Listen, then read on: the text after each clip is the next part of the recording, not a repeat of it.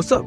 You're listening to the Scholarly Spark podcast. Here's your chance to finally become interested in learning and find out what you're genuinely curious about. Join me as we discover the secrets of South Asia and experience different foods, the latest technologies, immerse ourselves in a variety of phenomenal cultures, find out about interesting people we never knew existed, and learn about what no one else dared to find out.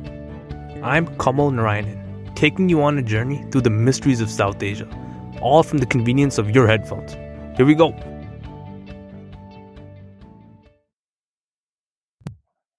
Hey, everybody, welcome back to the show. Today, we have a very special guest on our show. Her name is Dr. Sree Padma Holt.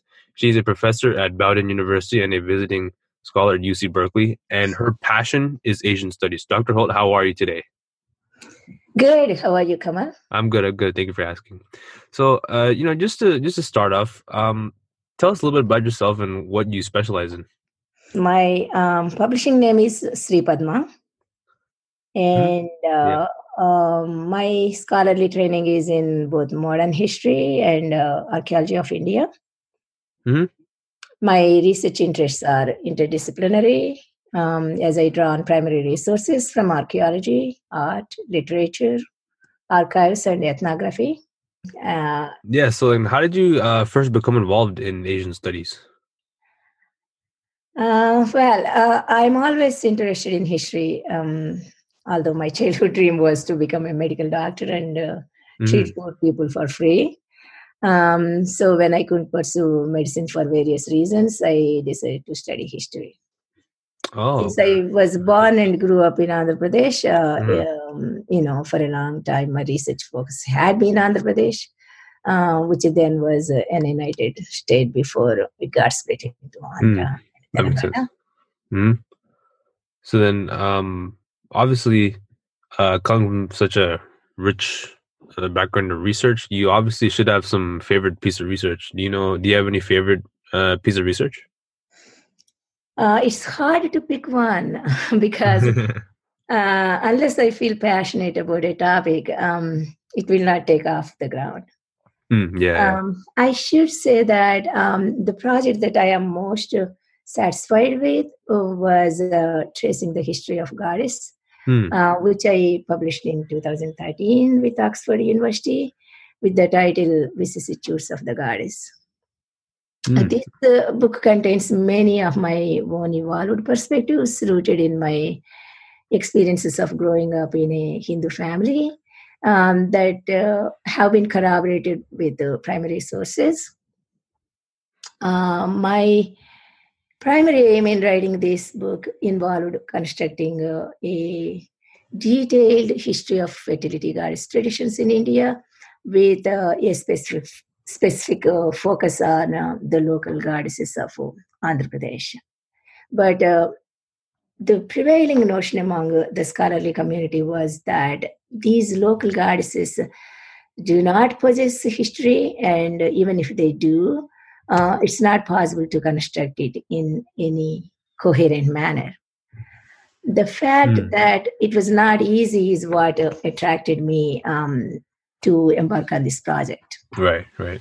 But when I finally managed to stitch together historical remains of the uh, literary, liturgical, and material culture of these goddesses uh, from uh, the prehistoric uh, past to the present, um, I discovered two important aspects.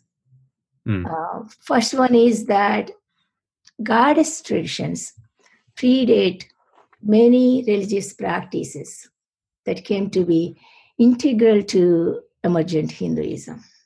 Mm, okay.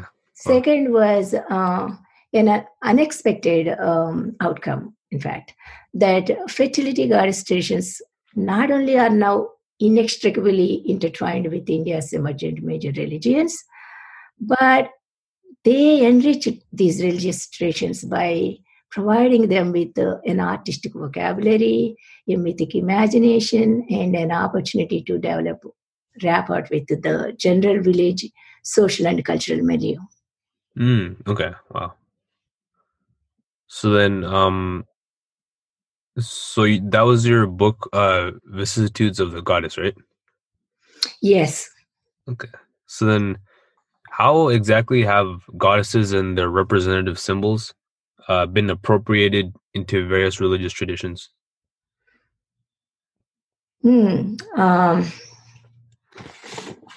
it. Um, I think uh, I should start with the symbols because you are talking about symbols. What are the symbols? Mm-hmm, sure. Um, symbols are important to ritual articulations in all religious traditions you know, no matter what.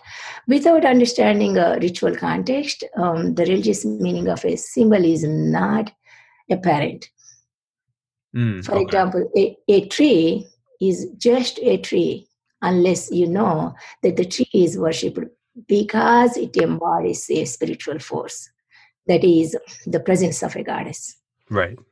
Taken into consideration of the workings of the goddess worship, I can elaborate it further to say that a tree springs out of the earth, drawing nourishment from it. And the earth is a mother goddess. Mm. The tree is imbued with the spirit of the goddess. Mm, okay. I, I have demonstrated in my book through art, sculpture, mythology, and literature how several symbols employed, um, symbols of this kind, employed in uh, contemporary rituals of the goddess um, are um, ancient, predating Buddhist, Jaina, Saiva, and Vaishnava religious traditions. Hmm. When these symbols change their meanings uh, somewhat as they enter uh, into these other registrations, um, uh, I have also demonstrated how these symbols evolve into the anthropomorphic shape of goddess mm. uh, to be incorporated into these uh, um, various registrations traditions with various, uh, I mean, in various contexts with various meanings. It's been super fun learning with you. Thank you for taking the time to listen to me. Join me next week as we explore another part of the vast, mysterious lands of South Asia.